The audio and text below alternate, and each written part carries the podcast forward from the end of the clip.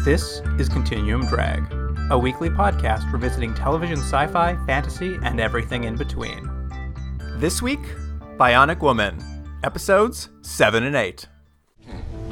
Along with being good with horses, he rules by political terror, abduction, assassination, torture. And that's not just people he doesn't trust. Their families, the village, his own people. I know. I spent some time there. We're going to protect this guy?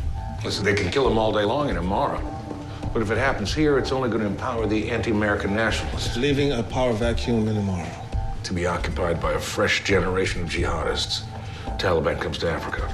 Right. So we protect the bad guy. Yeah. Welcome to Continuum Drag, the podcast that's wishing you a very happy holidays.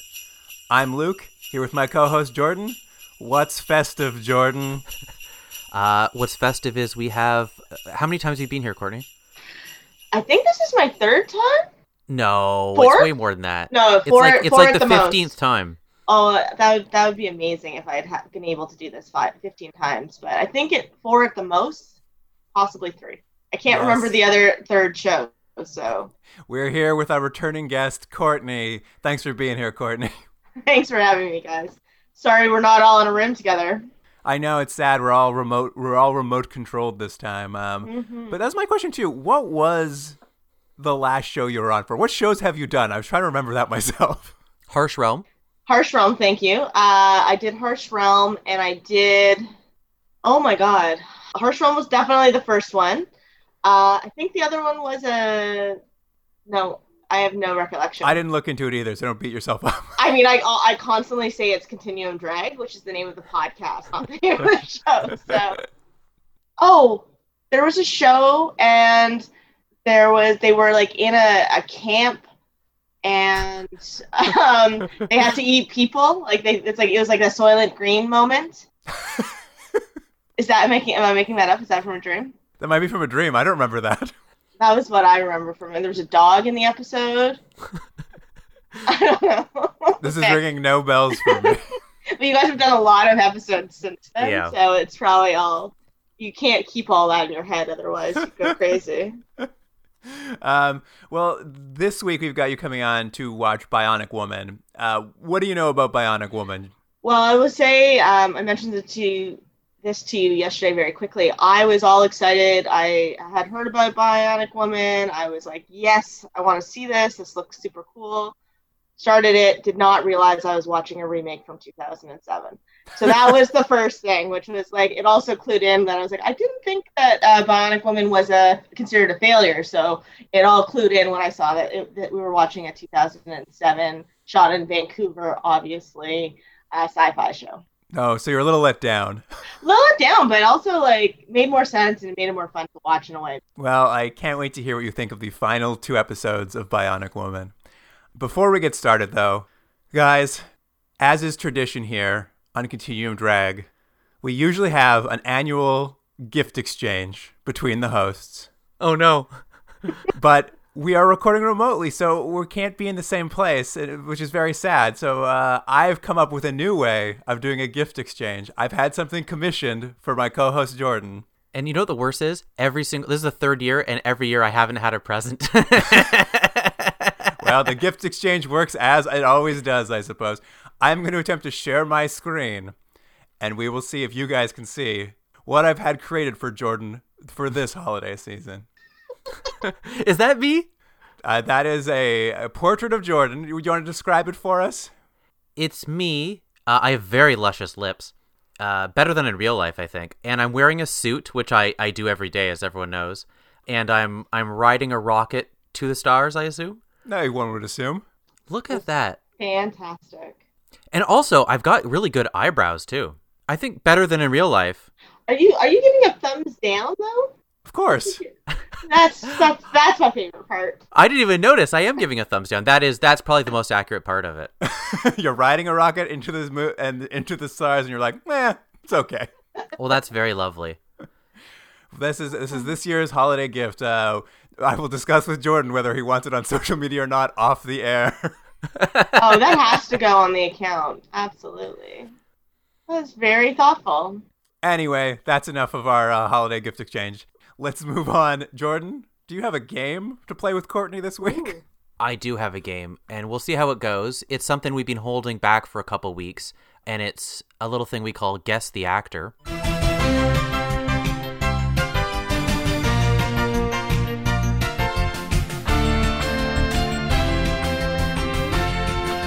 I'm going to give you the major actors, or the whatever billing in this show, and I'm going to give you a random role from their career.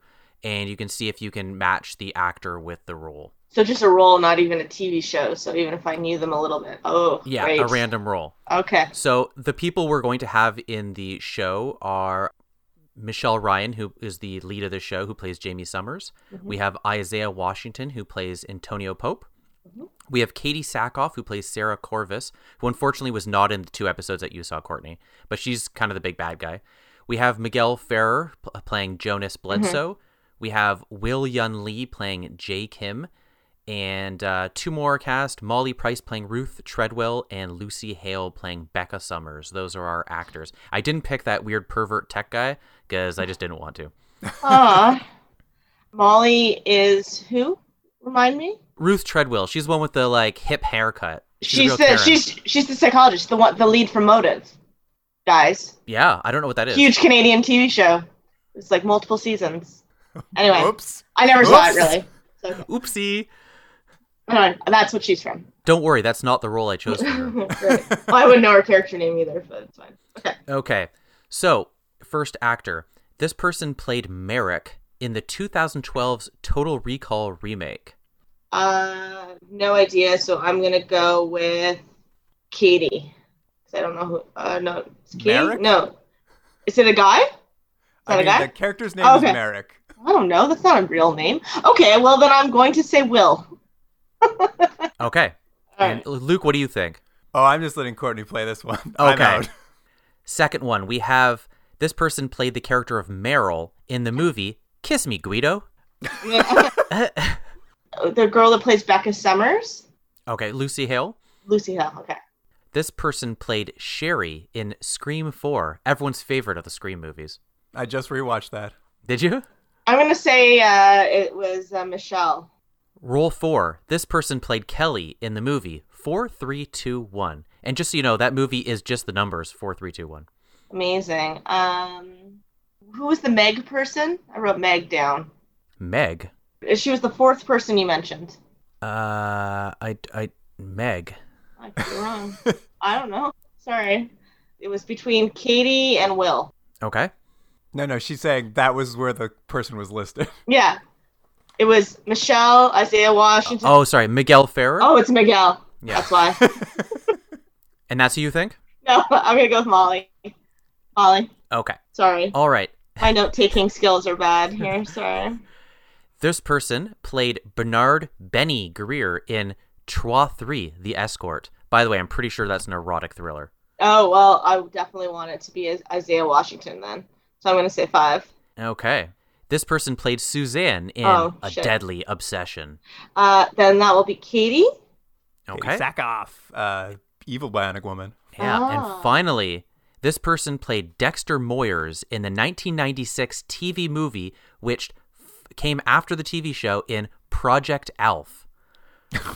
And it's a TV movie based on the TV show ALF. Amazing. Well, I am definitely going to put Miguel Ferrer, which would be I think that's a good bet. A sad thing, because that guy is amazing. You scored out of 4 out of 7. Well, that's pretty good, considering barely keep track of what I wrote down. Yeah.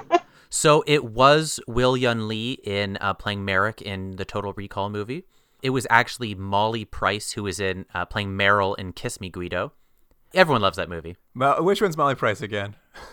She's Ruth Treadwell. I'm almost positive it's this person. Lucy Hale was the person who played Sherry in Scream 4. Michelle Ryan played Kelly in 4, 3, 2, 1. Isaiah Washington was in Trois Three: The Escort, which we should watch, Luke. And Katee Sackhoff was in A Deadly Obsession. And yes, correct, Miguel Ferrer played Dexter Moyers in the TV movie Project ALF. Wow. Pretty close then. Pretty close. So pretty good, Courtney. Thank you. Thank you, guys. You know what? I'm completely wrong, and that is not what that actress is from. I feel very awful. Well, take it back then. It's not from Motive. It's not from Motive. She's not from that. She's from Kiss Me Guido. Kiss Me Guido and a ton of other stuff, which I definitely have seen her in, which is probably why I got confused. All right. Well, Jordan, that was as good as ever, I suppose. It was clean. All right. Shall we get into this week's episodes? Yeah, let's do it. Let's do it. Here's the IMDb summary for episode 7, Trust Issues. As Jamie and Antonio work together to protect an African leader from an assassin, Jamie begins to suspect that Antonio may have more than just a passing interest in the case. And that was courtesy of JGP3553. What a terrible name. It was JGP? JGP. Yep. Gotta have a name. Yeah, I guess. Well, this episode opens up with Jamie. She's on one of her classic follow a guy around missions. And this time, though, she's going to get a call from her new boyfriend, CIA agent Tom. What do you think of this boyfriend, Courtney? Do you think he's a real hunk? I thought he was a piece of work, to be honest. I did like, however, that he had his name Tom Hastings, right? Yes. Yeah. Very similar to a Bell TV exec. Which I thought was funny. That's not funny to anybody. I also thought it was weird that she left her little sister with this random person. I know they're dating, but still, it's like, I wouldn't have done that. I agree. Not a fan of Tom. You know, I think she can do better. Anyway, this phone call she's on during this mission with her boyfriend distracts her from the case at hand, and she loses track of the briefcase she's supposed to be following. Classic Summers, right? Yeah, it is classic her. She sucks. It was pretty much par for the show for Jamie Summers to mess up an operation right at the beginning of an operation. Well, here's a question for you guys. Again, not watching the previous episodes. Like, what's the timeline here? Like, she gets into some sort of car accident, they turn her into a monster, and then they train her and expect her to be amazing? Like, how much time has happened? Like, she shouldn't be very good at her job yet. I mean, I agree with you, Courtney. It's unclear how much time, but I feel like 2 months maximum. Really? And I do feel like they haven't given her any training whatsoever. They just keep putting her on jobs with no training. And what was she was an athlete, I think I read? No, she was a bartender. Oh, okay. So she was just a regular bartender, gets into a car accident, and they choose her to put in this technology? She had another boyfriend who was in the car with her who ran this organization, who they killed. So he chose to put bionic things so she wouldn't die, and then they killed him. Wow. Okay. Well, it's complicated. It's fine. We don't need to get into it, but... I think to your original point, you're right. It doesn't really make sense, even in this world, as to why they're putting her into these situations. Like, because it's something, a complaint, it's a maybe a larger point, but... They never put her into situations where her bionics really would help. You could just put anybody in these situations, but they're just putting her in because she's the star of the show, but it doesn't really warrant her jumping or anything other than she sucks and she makes a mistake. And then she's like, I guess I better run after this guy now because I lost him because I suck because no one trained me. And in terms of her bionics, and then we can move on to like the actual episode, but it was just a question I had. So she has supersonic speed, which... We can talk about the running effects because it looks like she's just running like a regular person, which drove me crazy. And like pinpoint people with her eye. But like, did she heal fast? Would she get shot and die? Like I don't like. That's what I'm like that in terms of like if she's invincible, then sure, put her into those situations without training. But I had a feeling that she would get killed if she got shot. She is not invincible, but she does have some healing ability. So you're right. I think if she was shot, she would die. But she can jump off a building and not get hurt from the impact. Yeah, because her legs are robot legs. She got robot legs. She's got one robot arm, and she's got a robot ear and a robot eye. That's it. Right, the hearing. That's right. I wanted to see more bionic stuff. It felt like a soap opera with a few little bits of light sci-fi. I will say, and I've noticed this, we'll get back to the plot in a few minutes here, I'm sure, but in the very first episode, the pilot episode, they had all of these special effect shots where they like, the camera pushed inside of her legs and you saw her muscles tightening and like bionic legs moving and like all kinds of things where they like really showed the interior of her body working with bionics that I don't know if they couldn't afford it past the pilot. Occasionally they'll show the inside of her ear still, but otherwise they've completely stopped doing that like bionic effect of what's happening inside of her body. Yeah, they just decided that we get it. She's bionic. I'm going to make a point, though, that it actually looks worse when she walks normally than when she just runs. There's something about the way this actress walks. And every time we was watching with Lauren, we're laughing because we always start singing like Saturday Night Fever because that's what it looks like. She's walking down the like she's John Travolta. It's funny every time. I would say, too, like the one superpower that was not mentioned probably is that there's a scene in this episode, I'm pretty sure. And she's running in these heels, like these boots with like heels. And I'm just like, that's the superpower. Like that, no one can run that fast in those things. I don't think we've ever mentioned this, Jordan. She is never not in heels on any mission. She's in heels in every mission. It's like they're really overcompensating the sexy in this, and it's like not working. I only really noticed in, I think it's this episode where she runs upstairs, and I noticed that the actress had to struggle running upstairs with heels on. I'm like, oh guys, just give her a pair of sneakers. Yeah, like or just flat boots. You know what I mean? Like there's a lot of options. But it felt that was one of the things that made it felt very like 2007. You're right on the money. Yeah. Well, we'll go back to the episode for now. We can come back to more questions as we go. You've picked out amazingly all of the problems with this show in the first 2 seconds of it. But yeah, she loses the briefcase. She uses her bionic eye. She spots it, and then she just chases down a car, jumps on the hood of the car, causing a massive car accident. And then she doesn't take the man into custody. She just takes the briefcase away, and they're like, mission accomplished, I guess. You've made a huge scene. Well, they comment on it. They were like, you probably should have not been on the phone, and you would have just been able to do it a little bit more undercover. But they also didn't seem to care too much. It's fine. But this briefcase contains the plot of this week's episode. Inside are some fancy U.S. military sniper bullets that can shoot up to 2.5 miles. That's 1.5 miles further than normal. Now, the thing was, they kept showing the bullets, though. The bullets don't really matter, do they? Isn't it more the actual propulsion of the mechanism of the gun? I thought the same thing, but they kept going back to the point. It's like it's the bullets. They have uranium in them, and I'm just like, I don't understand because the bad guys don't have a special gun. They just have the special bullet. That's what I mean. And Luke, wasn't this a plot from Almost Human? Wasn't this the same thing? The special rifle that could do all this amazing stuff. I thought they were going to go that same direct too. In Almost Human, there were remote-controlled bullets that you could basically fly anywhere and would hone in on a target. And I thought this is where this was going, but it's not. It's just like a bullet that can shoot in a straight line a little bit further. I mean, I'm assuming that these are episodic, like one episode at a time. Like there's not a lot of cross-story. And I had no idea what was happening for most of it. Like in terms of like the actual case, like who this guy was, why we cared about him. Like, it really didn't make any sense to me. And then, like, they added all this, like, tech stuff about the bullet. And I'm like, it was the only reason I think that they put so much emphasis on the bullet is because that's how this guy, Isaiah's character, is able to catch it. But you raised an interesting point, though. I think your feeling is something that wouldn't have changed even if you'd watched all the episodes because there's not like a real big bad guy in this except for the Sarah Corvus character who's sort of the serialized character we don't see in these two episodes. But every episode it's sort of like a bad guy of the week and they don't really give a lot of time to explain who these bad guys are or why they're doing what they do or why it's important that they stop it. It's sort of like the context so we can have Jamie have some sort of learn something about herself but not really learn anything.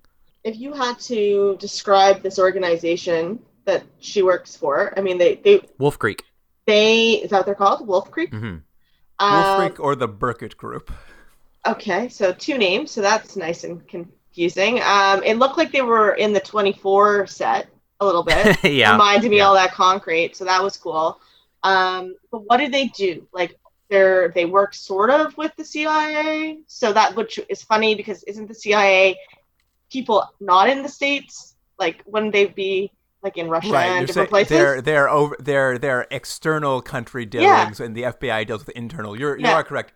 Wolf Creek is a private corporate organization. Private, okay. That I think at some point said they are around to take on really tough bad guys that no one else can, and the CIA hates them. Yeah, okay. But that's it. There's not much more development other than that. But that's interesting, like that it's a private organization, because then they don't have to follow the rules of the law. So they can put women in these weird scenarios. She's like, I have to wear these heels? They're like, absolutely. Sorry, you got it. Yeah, you want to make your legs look longer or not? No, they're probably attached to her metal legs. That's probably the only way that you could actually run it on. They'd have to be part of the leg. If I got those bionic legs, I would have asked for those, like deer legs that go backwards, that bend backwards. I would have got that. That's really fast. That might draw some attention to her, though. Fair enough. All right. I guess that more or less explains what the Wolf Creek does. We're still not entirely clear on it either. Who's paying for it? Why are they doing these things? Who knows? They just seem to be a weapons manufacturer sometimes. But back to this plot where they're like, these are U.S. military bullets that are super special, and they were stolen from the military, and the ones in this briefcase aren't all of them. There's still some more out there. And this was the most confusing part, because they throw this all out there in like 30 seconds, and I couldn't follow the logic of it. But what they say is the bullets went missing in a fictional African country called Amara, and they don't have them all back. And because the bullets have now reappeared in America, that means that someone is trying to assassinate the president of Amara, but he must be coming to America, or why would they have shipped the bullets here? I couldn't track the logic of this in any way, shape, or form. Good. I'm glad it wasn't just me, because I was like, what? I literally wrote, what is happening, like 6 times on here. Yeah, they had a bunch of ideas that don't exactly go together, and I think the hope is that the show just goes by so fast and the scenes are at such a clip that you don't really stop and think about it. But when we're watching it for something like this and we're trying to figure things out, it doesn't hold together at all, because you're right, Luke. It's like, just because there's bullets in a country doesn't mean that it's necessarily for an assassination. And if those bullets weren't there, I'm sure you could still assassinate the guy if you really had to. It just doesn't really make sense. But it's just to get the plot going and to give the Antonio Pope character some scenes. Yes. And so coming to America right now is the dictator of this country. He's genocidal. He's a bad guy. But if Wolf Creek doesn't stop him from getting assassinated, the Taliban will get a foothold in Africa, and that can't happen. Yeah, again. It's their attempts to be both topical and like dark just do not work at all. No. I liked that hotel room and that harp. I was like, I would stay there if I was a dictator. That's the hotel room. There's a harp in the background. Oh my god! You didn't see that? Are you joking? Because it was like this massive. I barely pay attention anymore. Well, it was beautiful. In that scene, we're not going to talk about that scene too much, but they like scope out that hotel room to like make sure it's safe. And they are looking off the balcony for possible sniper positions. And they literally zoom in on a rooftop in the show, and they're like, there's a good one. And they zoom in on the Canadian flag. And I was just like, what are you guys doing? I would say, speaking of zooming in, I hated the cinematography. That shaky camera bullshit. Yeah, it's bad. Infuriating. Like, it didn't make any sense. It's like, either be handheld or don't be handheld. But it was like it felt like it was done in post. It was that bad. It was like they just added a little shake later. It's a real timestamp from the show. Yeah, it is true. That felt it really dated it. So they are tasked with protecting this dictator, but there's a little twist on that, because Jamie's handler, Antonio Pope, he's not a big fan of that dictator, because he did a mission in Amara for some reason at some point and saw the genocide, and now he's like, I don't like this guy. Yeah. Understandably. But this is mostly there to provide sort of like a weird question around his loyalty, I suppose. But the funny thing about this, and Courtney, you probably wouldn't know this because you haven't seen the previous episodes, but the supporting cast in this don't get a lot of screen time. It's all Jamie all the time, because she's always has her mission plotline, and then she usually has her plotline with her sister, which every episode is her sister going, how come you're not telling me things? She's like, I can't. That happens every episode. So what you get is maybe a C-plot or a few scenes of the characters having something else happening. And so Pope's had a few scenes where he's in a room and he's like, I don't know if we should put Jamie in then. And that's all he does. So this whole idea of how the viewers feel about him possibly betraying his oaths or whatever it is, it's like, I don't think it lands because we don't know anything about him other than he's a grumpy guy who's shown up in 3 scenes in the last 7 episodes. Well, that's interesting because, I saw his name in the credits and that he was a special guest, so I wasn't sure if he was, new to this, if he just had popped into one episode previous to this. He was brought in to replace, in the pilot, she had a boyfriend. Right, you were saying. Who they killed sort of off screen because they clearly did a rewrite between the pilot and the second episode, and he was brought into the second episode seemingly as a replacement for him. And can you remind me, for the timeline of this show, Isaiah Washington was off of Grey's Anatomy by this point or hadn't been on Grey's Anatomy by this point? I would bet off of Grey's Anatomy. Yeah, it's really funny to see him because okay, sidebar, and we'll get back very quickly, but we've been watching The Flight Attendant, and TJ Knight, or whatever that character's name is, who left the show because of Isaiah Washington. I was talking about that the night before, and then we watched him. I haven't seen this guy in forever. Yes, anyway. Isaiah Washington, noted homophobe. Yeah. Oh, is that right? I didn't know anything about this. Yeah, he's a total dick. This is the backstory for him. He was removed from Grey's Anatomy for his homophobia to TR Knight. We gave it 5 years. Now he's allowed back on TV. Well, he was he was the hot doctor. Everyone loved him. And then it was this came out. It was a huge scandal. And it was funny. Because I was is he this before or after? Anyway. I would bet afterward would be my bet. Yeah. We'll get back a little to the plot here. Other than this protection duty she's on, as we mentioned, she's having Tom, her boyfriend, come over for dinner to meet her sister, Becca. And this was a nothing plot. She immediately has to leave because she gets a call from Wolf Creek to go do the rest of the mission. But the one thing I liked about this dinner sequence is, because they're perpetually lying to little sister Becca, they have to have cover stories. Oh, yes, this was great. And his cover story is he is an executive at a calculator factory who met Jamie when he was buying a timeshare from her. That made me laugh out loud because that was a big question that I had. I was do they know what? Who knows what? You can't think of a better cover story about a calculator factory exec. Again, that's a running problem with this show is that people go into these covert missions without having apparently ever read a brief, so they have to come up with things on the spot. And what they come up with is if I was a spy, I'd be I'm a peanut butter salesman. They're that's not a thing. I'd be oh, whoops, I'm a spy. It is funny because, we've established they haven't trained Jamie, but Tom is a trained CIA agent. And even in this scene, when she's just the little sister asks him, where did you buy a timeshare? They both say different answers. I'm what the fuck is happening? Can I mention something real quick, though, that's not important to this at all? But in this scene where they're preparing dinner for, because Tom's coming over, and for some reason, Becca, the sister, is very nervous. Did you see what she was doing while she was preparing food? She had a raw egg that she tried grating, and she went to grate the egg. And I was okay, here's the thing. No one ever has tried grating a raw egg. It's that's how nervous she is. That's what they were trying to get across. I'm she actually might have a learning disability. Yeah, it's true, actually. Because it's if you're going to make carbonara, you must understand a little bit. You don't, you would just have pasta sauce if you didn't want to do that. But yeah, I did see that, and I just thought I didn't register it properly. But I'm glad you saw that, because that was funny. Yep. That was my favorite thing. That was the best part of this episode, by the way. So that's it's all downhill from there. Yikes. All right. Okay. Dinner's cut short. Jamie gets a call from Pope, her handler, being hey, the dictator from that country, he's coming to town early. We got to get to the airport right now to make sure the assassin doesn't kill him. And while Jamie's racing to the airport, she gets another call from her boss at Wolf Creek, Jonas, because he and that creepy lab tech have used some high-tech air traffic control technology. They really make a big deal of it, but I don't know why, that the dictator is arriving early. And the whole point of this is because Pope somehow knows before Wolf Creek the dictator's come early. So Jonas calls Jamie to tell her, get to the airport. She's I'm already on my way. Pope told me. And Jonas says, that's impossible. I only just found out. To which Jamie answers, whatever, and just hangs up the phone. Yeah. There's no curiosity in the show. They literally have now exposed Pope as clearly having foreknowledge.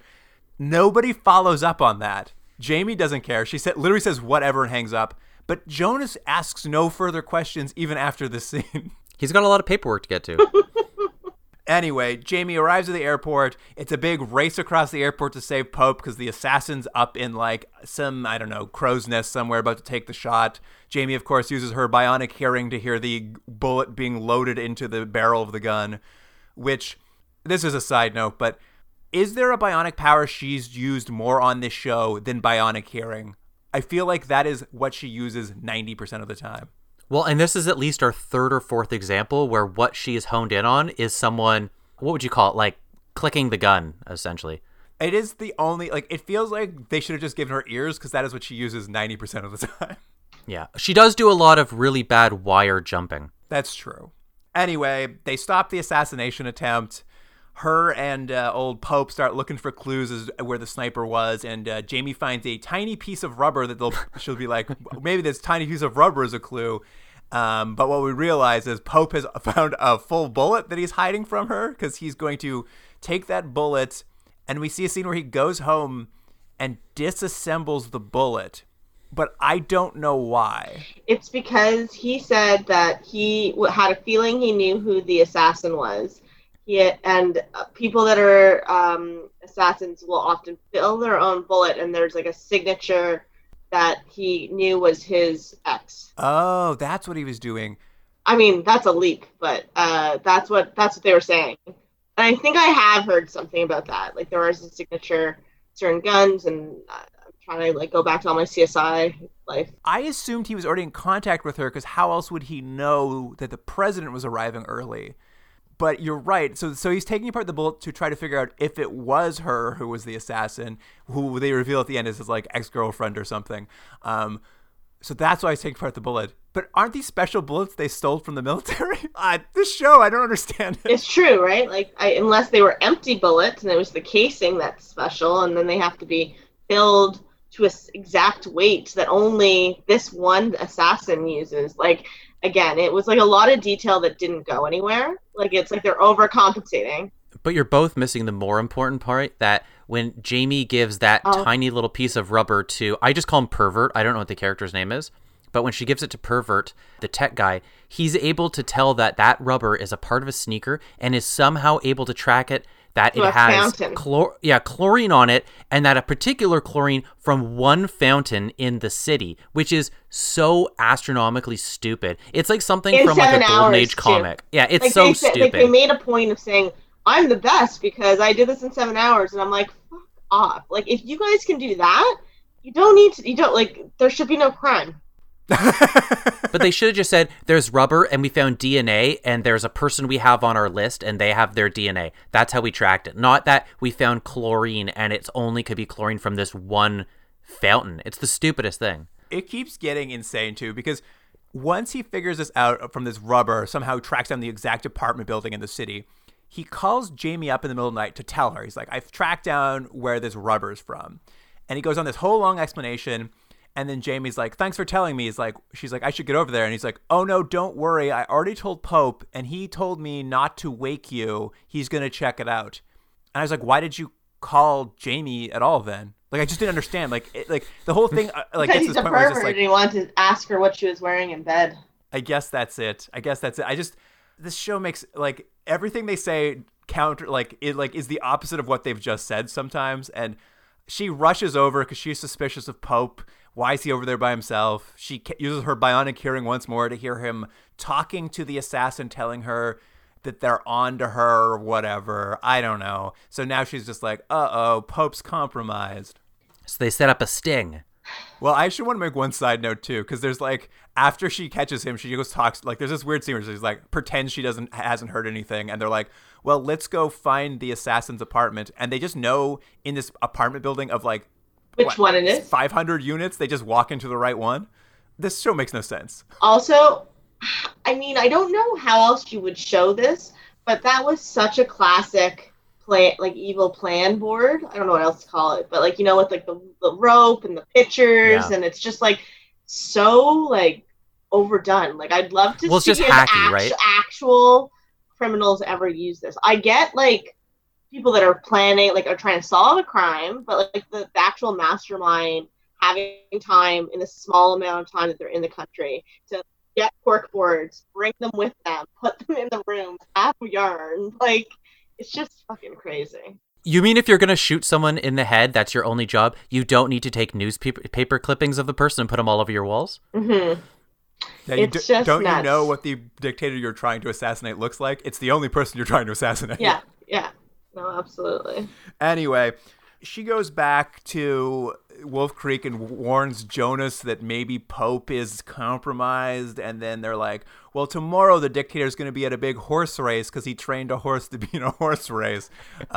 We'll tell Pope he's sitting in different seats than he's really sitting in. And then we'll get him, I guess. Yeah. That plan made the most sense of anything they've done on the show. Like, I didn't get why the hell that guy was there. But yeah, like, that's classic. You just give them false information, but I don't know. It's all for naught because they start scouting out the horse track, and then, like, for some reason, Pope is able to interpret Jamie's acting weird, so he pulls a gun on her and asks why.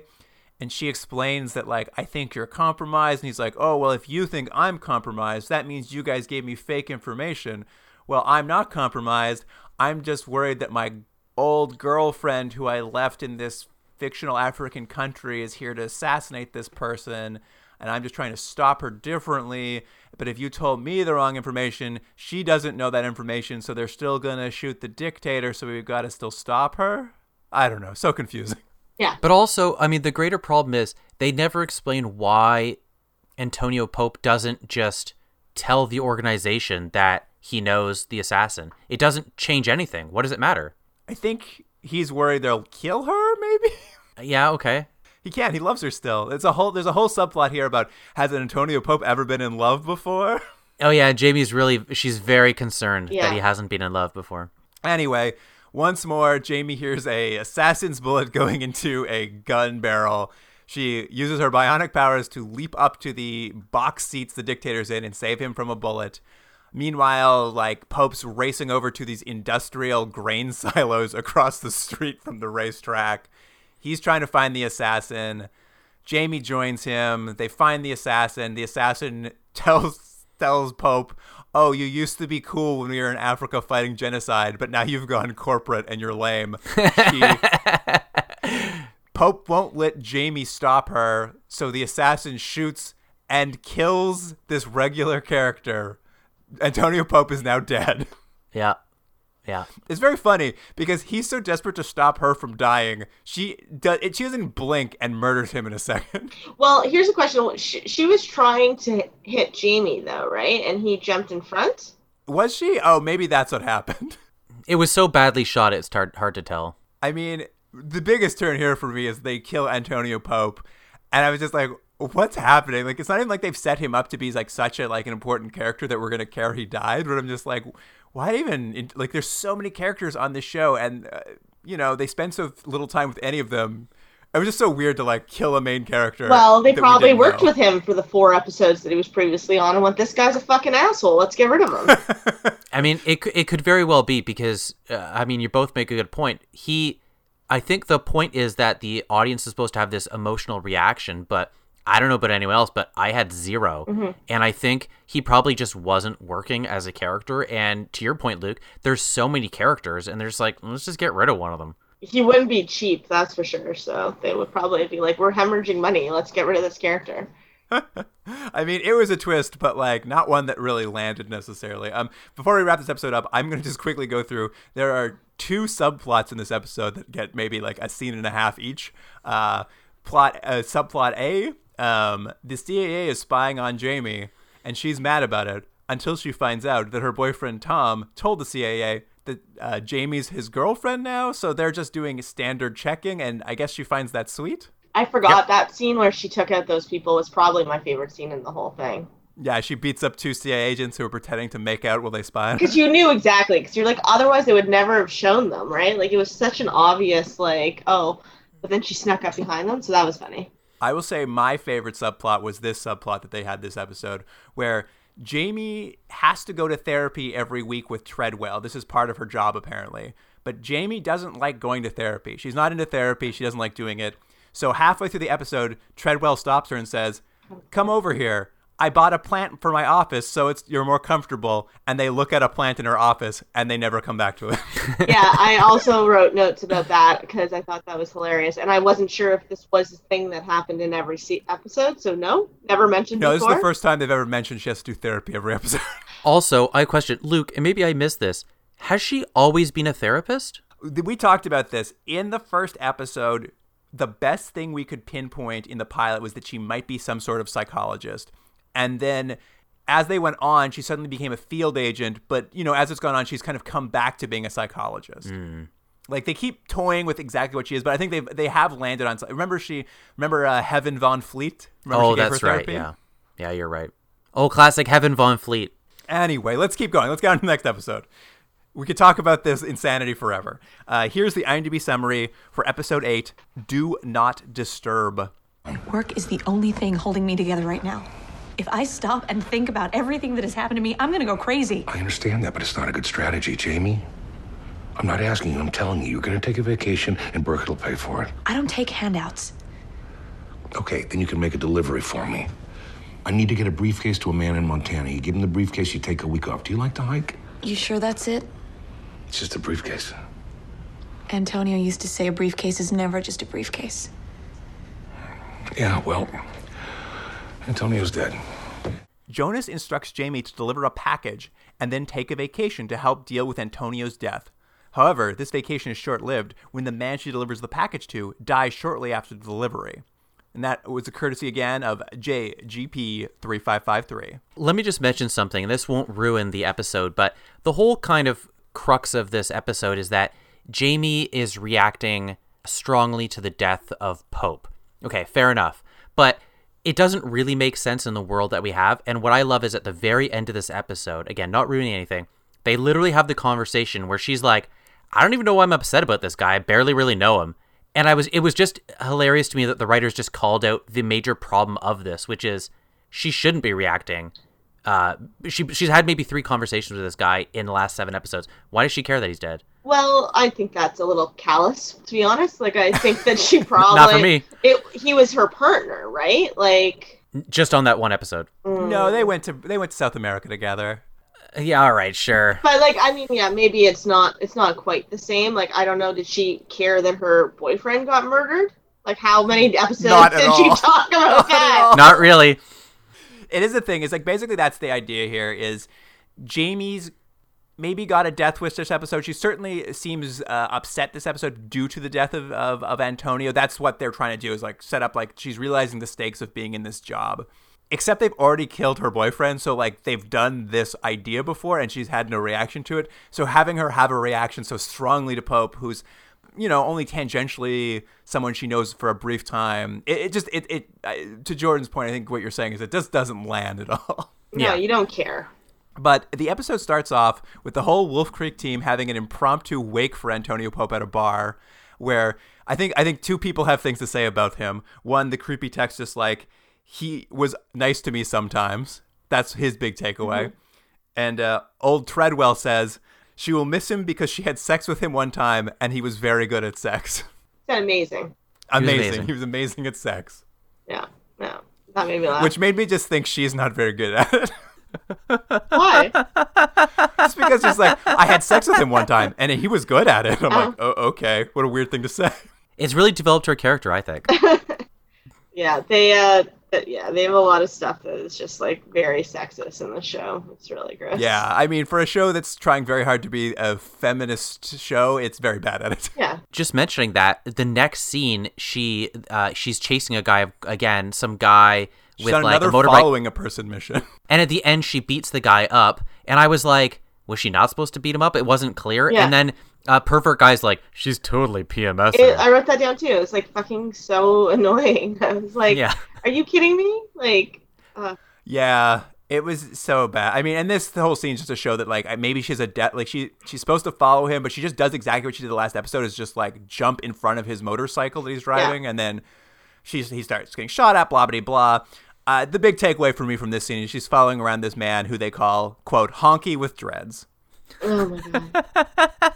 I did not catch that. But yes, it is to show that she has some sort of death wish now. We cut now to her apartment. She's getting home from work. And as she walks in the door, her sister Becca is watching music videos on the TV. Do you guys know what band was the music video that was for? Oh, I did. I wrote, what was it? It was, your favorite. I can't remember. I can't find the note. Who was it? Jordan's favorite band, My Chemical Romance. Oh, it was My Chemical Romance. To be honest, I totally thought that was like a made-up music video. I was like, that's a lot of work to put into this scene that we're never going back to. But in the background, it's not just Becca who's at home. Her boss from Wolf Creek, Jonas, is there, and he's doing the dishes. Yeah. Well, that makes sense, right? Again, I was like, how familiar are these two? And then immediately she's like, this is my private space. Yes, he's shown up, though, because he's worried that Jamie is depressed over the death of old Antonio Pope. And he's there to offer her a vacation. He'll send her on a nice vacation. Mm-hmm. But she doesn't want any handouts. Yeah, so he's like, okay, here's the deal. You can go on a vacation, but all I need you to do is drop off this briefcase to a guy. So you're on a mission, but it's an easy mission. And then after that, you can take some time to go to a spa or whatever it is. So she's going to take a briefcase to Montana, but unfortunately, this mission also reminds her of Antonio Pope because, as she says to Jonas, Antonio always used to say, a briefcase is never just a briefcase. He's a smart man. Did he ever say that, though? Also, what does that mean? Is that supposed to be some sort of like a cigars, never a cigar sort of thing? I don't get it. It didn't make any sense. I don't know. Whatever. It just basically gets Jamie and Becca off to Montana to have a little like vacation at a 4-star restaurant. It continues that perpetual runner of the show that you already mentioned, Jordan. Becca is suspicious that Jamie is lying to her. Jamie is always lying to her. And once more, they will not resolve this issue, but just make up at the end of the episode without ever solving the perpetual running suspicion plot. And let me just stop real quick. The weird thing about this is I always got the sense they really like the secret identity sort of thing, like the Superman Clark Kent, kind of like classic, is Lois going to catch on or not, and how does he get around it? But they never really lean into it very well. They just repeat the same beat over and over and over, where she's like, I feel like you're lying to me. And she's like, I'm not. Okay, resolve. I feel like you're lying to me. I'm not. Okay, resolve. And they do it over and over, but they never find a fun situation to develop this ever at all. No, it's always the same conversation. I have two questions around this. One, do they establish why her sister is living with her? Like, are their parents dead? Her mom is dead, and her dad is still alive, but they don't like him. Okay. But that's all we know. We never learn a reason why. Okay. And then my second question, might be a spoiler, I don't know, but did they know? I'm getting the feeling they did not know they were going to be canceled after 8 episodes. Yeah, I was going to bring this up at the end, but I'll tell you right now how it happened. Is there's a writer strike in 2007. I remember. And This show basically stops production because of the writer's strike. And then once the writer's strike ends, it just never starts production again. Next, the actress is awful. She's not good. She's the worst. She's the worst part of the show. There's some very good support actors. And she's not in anything hardly. I looked her up. She's like not in anything. What her performance reminds me of is I think she had the same issue that Kevin Costner did in Robin Hood, because it was the whole notorious thing that he was so bad in Robin Hood because he spent all his time trying to get the English accent right. I don't know how true that is, but I feel the same thing. I think she spent so much time trying to get the American accent right. Is she a British actress? Yeah, she's British. Oh, well, she's much better than I thought then. I mean, I didn't know that. The American accent's pretty good, but everything else is bad. Yeah. And again, the best thing of the show is just to watch her walk. It's hilarious. Oh, no. Yeah. So that was the thing. Like, I mean, I didn't realize it was the strike. So that's a little bit better. But maybe they were going to get to all that. Maybe that was the hope. But I personally think the strike saved us all from much worse. Yeah, we would have been watching 16 episodes of this. Mm-hmm. Yeah, I couldn't be more grateful for the strike to end this in 8 episodes. All right, okay, cool. But yeah, they're on the way to Montana.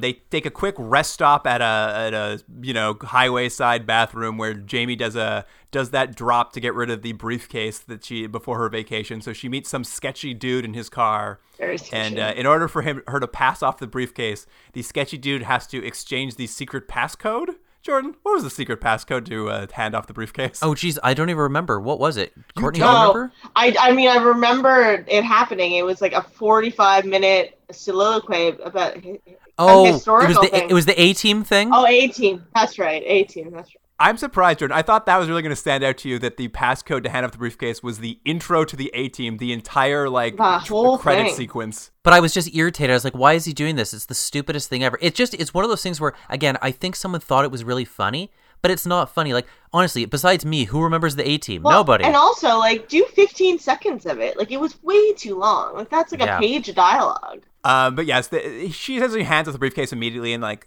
in theory, that plot line ends and she can go on this vacation. I'm going to note one small thing just because we talked about it last episode. This question of the consistency of the show. This sketchy dude who she's handing a briefcase off to in the middle of nowhere knows she has X-ray eyes. He knows she is bionic. I thought that was a secret. Well, he works for the organization. So people in the organization know that she has bionic, right? Because all the people on the team know. I don't think he does work for Wolf Creek, though. He seemed like an independent contractor. I don't know.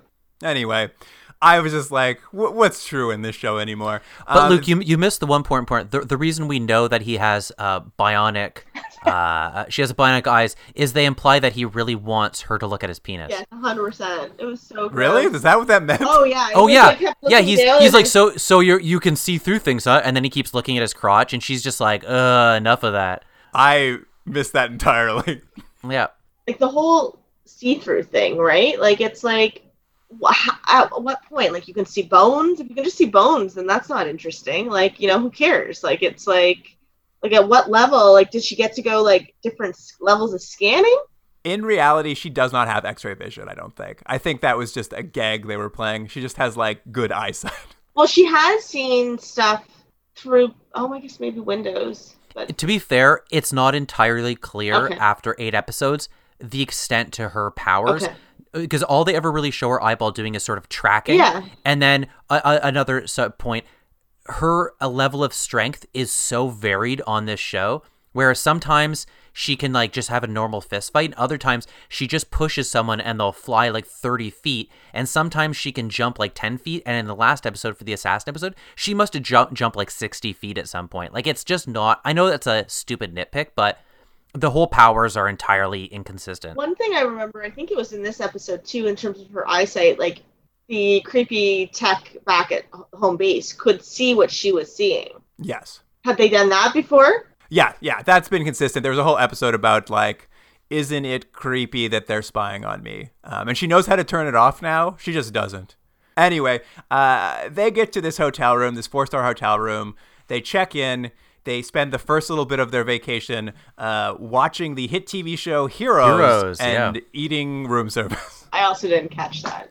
Oh, and let me ask both of you, have you ever got food and then passed it back and forth? Like, I know they're trying to think, like, they're such close sisters. It was very sweet, actually. I liked it. I've never seen anyone eat that way. I'm going to do that now, though. Are you? Yeah, absolutely. Next time I'm in a hotel room in robes eating desserts, because that's something I do. It was just more sweet character building between the sisters. Yeah. They're doing their best to try to make those sisters like a really close relationship to, increase the betrayal of all the lies.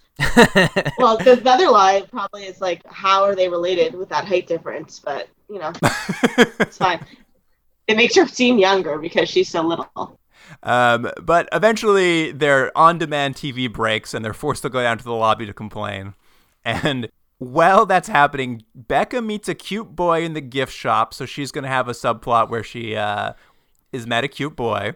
And Jamie comes to find out she's missed, like, a bunch of phone calls that the hotel won't call up to her room to tell her because it's against hotel policy. But Jonas has been calling because the sketchy dude she delivered the briefcase has gone missing, or gone silent, if you will. And it just so happens he's booked into the exact same hotel as her, so would she mind going to check on him? Yep. And when she gets up to the room, he has died of a heroin overdose. Yeah. So she calls. She's like, what do I do? And he's like, you don't have to take care of it. She's like, I want to take care of it. He's like, don't take care of it. She's like, I want to take care of it. They do that for about 45 minutes. And then she decides to put him into a bathtub with ice. But there's one weird shot that I thought was going to become important later on. Did you both notice that they did a long extended shot of the guy's shoe? No. There's a shot, like, after she's putting him away, there's this shot of, like, the shoe kind of under the bed, and I thought, like, oh, no, she didn't clean him up well. That's going to be a thing. But it's not. No. It was just a shot of a shoe for some reason. Did you guys notice the roof of that hotel room had, like, stars? Yeah, it was a great hotel room. That nice. Heroin junkie picked a great hotel room. Yeah, it was good. I like that. The location choices have been all right for the show. Yes, Jonas tells her he'll send some cleaners to take care of the body, but she needs to take that briefcase back to her room and hide it. And of course, Jamie's very curious as to what this sketchy heroin addict was up to, so she breaks the locks off the briefcase and has a peek inside. And what's inside is this sketchy guy was a hitman tasked by Wolf Creek to kill an American nuclear engineer who is trying to sell nuclear secrets to North Korea. Well, this was easier to follow, this storyline. This made sense. More straightforward. So now that Jamie knows what Wolf Creek was up to, she heads back down to breakfast where Becca's having a nice breakfast with that cute boy she met in the gift shop. And the cute boy's dad stops by to have breakfast with them. And it's the nuclear engineer who is going to get killed. Which can you believe these things all happened? I thought that the son was maybe in on it because he seemed real sketchy when he was meeting her, but I just realized he was just being nervous. Yeah, they set up that son as being like potentially a bad guy, didn't they? Yeah, they did. So they have breakfast together. The son's like, hey, we're all going on a gondola ride. You and your sister should come. So they take a gondola ride with these people. And Jamie's like called this into Wolf Creek being like, hey, I'm hanging out with that guy you were going to kill. And they're like, well, watch out. He's pretending to be an accountant. Mm-hmm. Which, okay. But this is all to set up. They go on a gondola ride and they're just sketchy looking dudes from North Korea. They're all white guys. No, it doesn't make any sense. I don't think they were supposed to be from North Korea. I think it's a company that he works for. But they're working with the nuclear guy to sell the secrets, I guess, to North Korea. Yeah, like they're all in on it. They're all on the gondola and they're all giving the nuclear scientist dirty looks, and Jamie's just like, "Hey, why are these men staring at you this entire gondola trip?" And the nuclear scientist just says, "Well, some people don't like my work." I'm like, what is happening? It's like nobody's trying to cover for what they're... that's true. Well, it's a funny thing, Luke, because the whole point of the scene is that Jamie kind of messes up because she mentions to the guy who's going to get assassinated that he's pretending to be an accountant. She's like, oh, well, you're an accountant. He realizes that she knows something because he's never mentioned he's an accountant. That's the point of the scene. And Becca even notices that. Well, like, they all notice, but it doesn't really make sense because they also have those bodyguards. So, like... He could be an accountant for the mob. He's being shifty, too. Like, it just... It's all weird, and it just doesn't really make sense. But the whole point is that now he knows that she knows, I guess. Yeah, it's just so that they can have Jamie blow her cover again for some reason. Yeah. And which basically puts her on her next path because she calls Jonas and says, oh, I've been made. And he's like, all right, well, now you have to kill him. And she... has booked a spa appointment for 3 hours at the hotel spa. The longest 3 hours ever. So she leaves Becca there for 3 hours. With the lady from, with one of the actresses from Working Moms. Another Canadian hit television show. She literally did not, it was like a second. I thought she was going to come back. But again, it's like, it's way before she was ever on Working Moms. So funny to see them pop up. Yes, she leaves Becca at the spa for 3 hours so she can, basically go do this mission. She, takes out a sniper rifle, but she realizes she can't shoot the nuclear dad. So instead, she breaks into his apartment, I guess beats up all those goons or bodyguards that are with him, kidnaps him, and then puts him on speakerphone with Jonas so Jonas can say, tell us what you know about North Korea or I'll kill you and your son. And he's just like, okay, take me into custody, I guess. Yeah. And... this is just to get Jonah to come out to Montana to help Jamie, which brings us to the insane subplot of this episode. That creepy incel lab tech goes to visit the Bionic Woman trainer, Jay, and he's got a big black eye, and he tells Jay, my brother JR beat me up. Can you teach me how to fight? Yeah, and it's the weirdest subplot. And he lives at home. Yeah, he still lives at home with his parents. And does that mean JR, his brother, also still lives at home with his parents? Yes, I would assume so. And it's crazy, too, because this isn't, necessarily played for laughs. I think we're supposed to feel there's some sort of family abuse happening for this incel lab tech who we don't like it's, I don't understand. It's like, we don't like him as a character. What is this scene supposed to do? Is like, is this supposed to endear him to us? Because we also want to punch him. Yeah, because literally every scene we've ever seen him in, he either makes a creepy comment about Jamie or makes a creepy comment directly to her. There hasn't been, I don't think, one scene where he hasn't been like, show me your tits. It's so weird. And then like Jonas picks him up and is like, during his training, he's just like, all right, now you're coming to Montana with me to take care of technical stuff. And so he's now, it's going to be him and Jonas going out to Montana together. And Jordan, I'm just going to mention this. On a show with so many side characters, you'll agree with me, that creepy lack tech has the most camera time of any of these side characters, right? I would agree, yeah. I can't believe it. They have so many characters in the show. He is almost like, he must have the second most screen time or third most screen time. It seemed like at the beginning of the show that, I can't remember her name, Treadwell, it seemed like she was going to be the kind of go-to secondary character. Obviously, Jonas would be in every episode, like, you know, giving the mission. But you're right. It's become him all the time. And I think it is a matter of there's too many characters. So they're like, well, we'll get rid of Pope.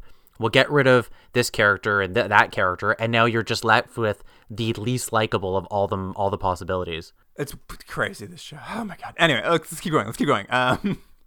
Jamie then basically takes the dad and son and a friendly valet whose phone she's borrowed brings their car around, and they decide to drive off to safety. They're going to like drive off from the hotel and deliver these people to Jonas midway through on their also road trip to Montana. But like as they're driving down the highway, her bionic hearing hears that there's a car bomb in the car. Did you guys call it that it wasn't like that? There was something wrong with that valet?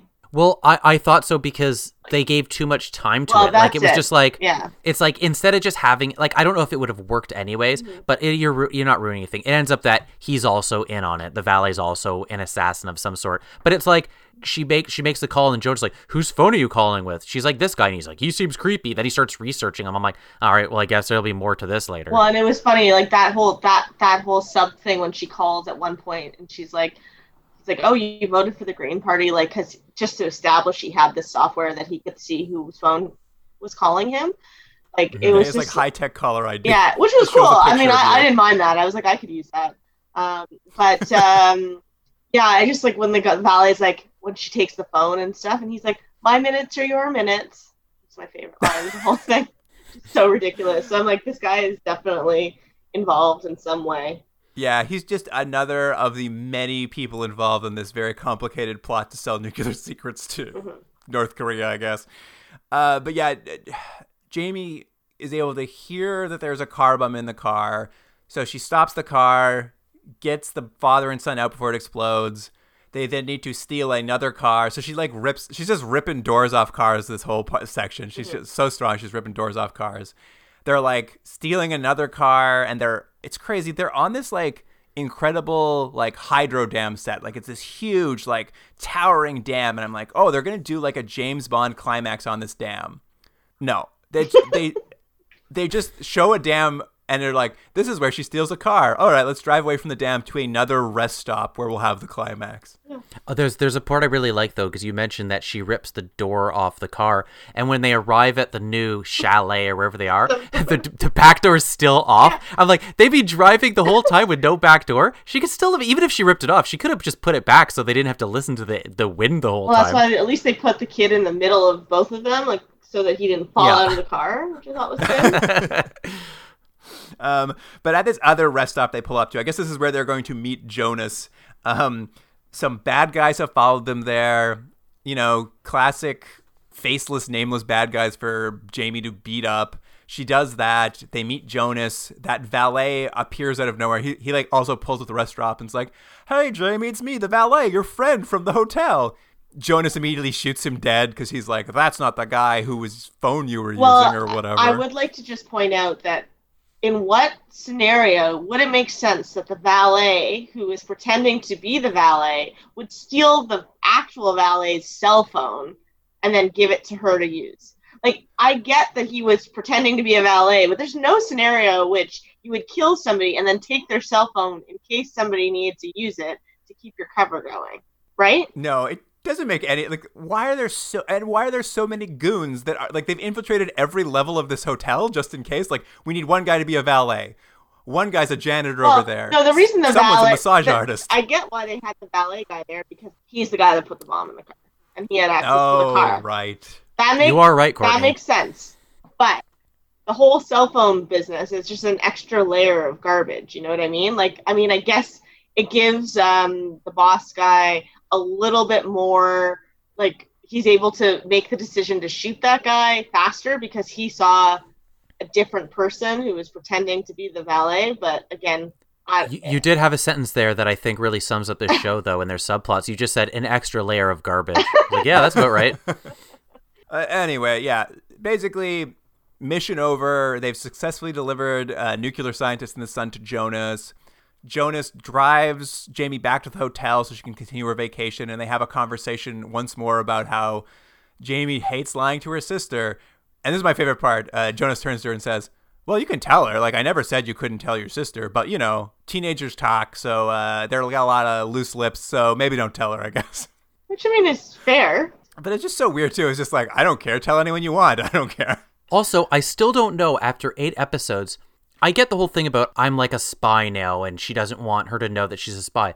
But why she can't know that she has bionic powers? What does it matter? Well, and Jonas basically says, I don't care who you tell. So she could tell her boyfriend. Like, all these people who are in the dark, Jonas just said, like, I don't care who you tell. I'm like, well, then why are we keeping secrets? Well, she probably is like, I'm a freak, and I don't want people to think I'm a freak. She's a superhuman. It's great. I don't know. Whatever. Back to the hotel. They skip over the rest of the vacation, and we cut to a scene where Jamie and Becca drive home together. No, wait. Before, sorry, I have to stop you because you're missing over one of my second favorite parts of the scene, when she's like outside waiting for her sister after like what seems like longer than 3 hours. Picking her up at the spa. And now her sister's like, oh, you should ask for your, I hope you didn't tip your girl. You look as bad as you did before. Real brutal sister honesty there. Yeah, it's a big joke where Jamie was supposed to also be at the spa, but her sister's like, you look like shit still. Classic Bionic Woman. Classic teenagers. Yeah. But anyway, yeah, like it just, the whole show wraps up going back to the classic thread the show does of like Jamie wants to tell her sister, but isn't sure she should. She kind of got the go ahead from Jonas, but Jonas was like, you know, your sister might tell someone. And we're left in this scene where like on the drive home, is she going to come clean with her sister? And the answer is no. She just tells her sister, a guy at work died and I feel sad. And her sister's like, that's too bad. Let's have a hug later. And the show, like the entire series basically wraps up with this one, won't she tell her sister she's a bionic woman thread stretched for 8 episodes that none of us are excited about. And it just, they were going to keep it going forever, I guess. Yeah. Oh yeah, that's like the classic last episode of this season. She might have had to tell her when her sister also got into a car accident and she wants to save her, and then they're both bionic women. Oh, you think that's where this was headed? They were going to both be bionic women? I fucking hope so. What's the point otherwise? I mean, why not? Make everyone bionic. All bionics all the time. Well, why aren't more people bionic if this is, like, working for them? There's a subplot where actually it's killing Jamie terribly. Okay. They stopped that subplot 4 episodes ago. Hasn't come up in ages. Right. Okay. So that's the rub. She can live for now with these skills, but eventually it will kill her. But Jamie also doesn't seem that upset about that anymore either. So whatever. We're moving on. Well, I mean, she would have been dead. So I mean, it's all. But the series is done. They've driven off into the sunset. It's all over. It felt very funny that was like the last shot of the series. That's why I was asking if they knew, because while it didn't wrap up anything and it didn't feel like an ending, it kind of works, isn't it? I mean, it's the best ending the show is ever going to get.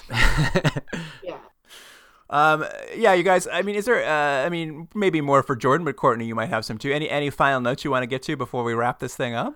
Well, I would just say there's something of this, these last 2 episodes are symptomatic of the entire series, which is when it's at its worst, and not that there's too many highlights, but it always really just feels like a collection of big moments, and they're kind of jumping from highlight to highlight without really ever bothering to build any context or depth to give any of these scenes any meaning. So you just end up with scene after scene. At the end of the episode, you're like, well, that was an episode of television, but I didn't learn anything about the characters. I didn't learn anything about this world. I don't feel anything. I don't care. And it just it just is a big nothing. Yeah, it should be more exciting than it is. Like, it has moments of, you know, like the set, like the stunts and stuff are a little dated and all of that. But like for a show, when you have superpowers, basically, you want it to be more exciting. And ultimately, it doesn't matter if you. It's just, you know, it's a classic superhero movies when they're just fighting each other or doing like all this action stuff. If you don't care who's behind the mask, then you don't give a shit, right? Like. It's just, it doesn't have any depth to it. I mean, it moves quickly. Like, it wasn't an awful time watching these two episodes, to be honest. But, yeah, like, I'll watch them, and you'll ask me that when I come on for my fifth time on the show, and I'll be like, what show did I watch? Like, I have no idea. Very good point. This will erase from your memory immediately. And there's one other thing, Luke, that I think we mentioned when we watched a show way back when, the show Gemini Man. And the point of that show was that he had invisibility and he could control it with a watch that he wore on his wrist. And one of the major issues I remember that show was that he was put into these situations similar to Jamie in this show that didn't really lend themselves to the powers. So that show always had to jam in that he could use his invisibility, but it didn't really usually matter to the plot. And I felt the same problem in this show, which is she's got these superpowers, super eye, super ear, but they don't have a plot that really makes sense for having to use it, so they have to jam in these scenes. They're like, well, just to remind the viewers that she's super strong, she rips a door off. Why? No reason. She has to hear a gun. Why? No reason. And instead of going, there's a reason why they would send her on a mission. We need to send her specifically because she can jump or because she can hear. And it doesn't really matter. So it just is like, well, you can just send anyone. What does it matter? Why would you send Jamie? She's actually the worst trained of everyone you have. She'd be great at surveillance, but that's not very exciting to watch a person on a stakeout, basically, for 8 episodes of television. No, she's got to jump around with high heels. Yeah, exactly. She did a stakeout literally every episode we watched. Even these two. The first, the beginning of both of these episodes were her following people around. Yeah, but not because she's good at them, and it's not like anyone else couldn't have done that. She didn't specifically use her powers. She only used her powers when she screwed up. Mm-hmm. No, and I just meant that it's just like insane that every episode was the boring idea of her following someone around. Yeah. Yeah. All right. You guys, it's been a very long time since we had a main character on a show die mid-series unexpectedly. Jordan, do you know what that means? We haven't done this in a million years. Oh no! We have to. It's that tech war funeral. It's Sid Gomez's 4-word eulogy. Courtney, you may not know this. I remember this. This is when I used to. I was still an every week listener back then when you guys did this. Not anymore. Oh, sorry, but I don't commute anymore, so I have less time. So what we're gonna do here is Antonio Pope died. We're going to eulogize him in 4 words as best we can. Obviously, I'm springing this on the two of you, so I'm happy to go first if that's what you prefer. Go for it. I have not prepared anything, so this is going to be very difficult. Boyfriend replacement, no backstory. Okay, I got one. Actor's terrible. Who cares? I don't know if I can do this. Can I pass? It's not funny. Yes, I'm sorry. Of course you can pass. I just don't know the character well enough. I'm like, I think Jordan summed it up pretty well there. You saw the one with the most backstory for him. You know the most about this character. I guess, maybe. Let me think. No, that's too many letters. I don't know. No. That's totally fine. I had something, but you know, maybe I'll write it into the website. That's totally fine. Yeah, write it into the website, please. I'm not what they call wordsmith. You guys know me well enough to know that. All right, we've dragged this on long enough. Let's do some ratings. Courtney, what would you give the first episode, Trust Issues, out of 10? 6. Oh, my God. Jordan, what do you think of that? I think it's very generous. Yeah, I would give it a 3 to 10, although I do think these two episodes are some of the, sadly, more coherent episodes than some of them we've seen, but I'm going to give this a 3 to 10 because I hate this show. Yeah, I mean, I think I'm just going to go with a 2. I think this show has worn me down to a nub.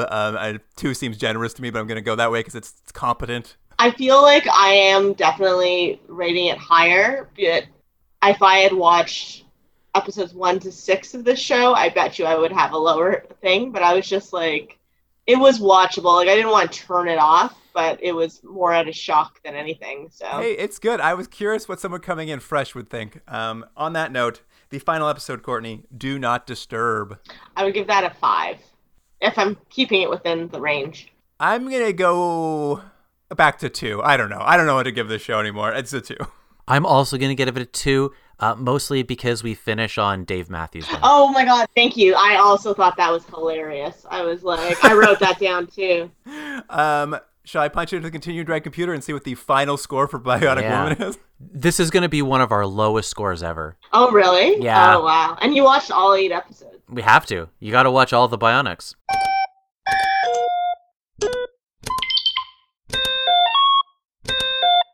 All right, you guys, I've punched in the numbers into Continuum Drag computer. Do you want to hear what the final series average was for Bionic Woman? Mm-hmm. Let's take guesses. I'm going to guess 3.2. I'm going to say 3.7. I don't know if anyone did higher than 3, though. So the final rating for Bionic Woman is 2.74. Ouch. And that's with my high things that are obviously, like, you guys probably didn't do more than a 2 or a 3 on any of the episodes. You really helped raise the average for the show. I think it goes without saying, I wouldn't recommend this to anyone. No, it's really bad. Have you guys seen the original? Nope. No, I haven't watched it either. I know we have some listeners who have and have been commenting on, like, listening to the podcast or watching the clips and stuff, mm-hmm. and have been like one person, I think you'll remember, at C. Chupik, Jordan, pointed out that even in the moments when she uses her powers, they don't even, like, do a nod toward the original. Like, there's no slow motion. They don't do that, like, na-na-na-na-na sound effect. Yeah. It's crazy. They really don't seem to have much love for the original. Although I'm going to mention something. I think, and there's no evidence of this at all. I haven't seen anything or read anything that would confirm my feeling. But I think the writers and the producers thought that if this show kept going, the person who would play the dad was the original $6 Million Man. I think that's what they were hoping for. Wouldn't he be so old, though? He'd be way too old to be their dad. There's no evidence of that. I just think that was the big... They're like, oh, we'll just wait for... We have a big guest star to bring the dad back in. All right. Well, Courtney, thank you so much for joining us once again on the podcast. Another winner for you to watch. For the 15th time. I always have fun. All right. Well, yes, Courtney, thank you for coming on the podcast. Listeners at home, we are doing another cross-promotion with a podcast. So after this episode, after the credits, you can hear a promo for the podcast Discussing Trek, which does a kind of interesting panel show on both classic Star Trek episodes and new Star Trek episodes. So stick around to the end of the episode. After the credits, you'll hear them telling you a little bit about that podcast. And that about wraps it up. So you can get us on Gmail at continuumdrag@gmail.com if you have any comments on the Bionic Woman as we wrap it up here. And then, of course, on Instagram and Twitter, we'll have some clips from these final 2 episodes. You can see just how low the low points were. Yeah. The handle there is @continuumdrag. And that wraps it up. So, listener, thank you for joining us. And Jordan, I will see you next week. See you then. Jingle bells and happy holidays, everyone.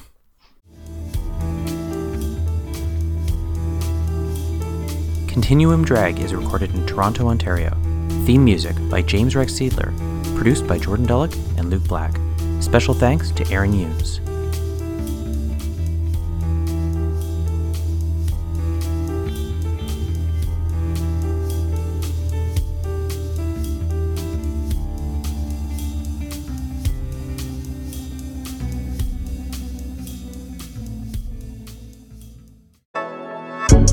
Hello everyone and welcome to Discussing Trek. I'm your host Clarence and I wanted to introduce you to the podcast. Discussing Trek is all about keeping you informed on the latest news and episode reviews in the Star Trek universe, while also staying engaged with our community of listeners. So be sure to hit that subscribe button for weekly content and stay locked in to DiscussingTrek.com for more information. Until next time guys, live long and prosper.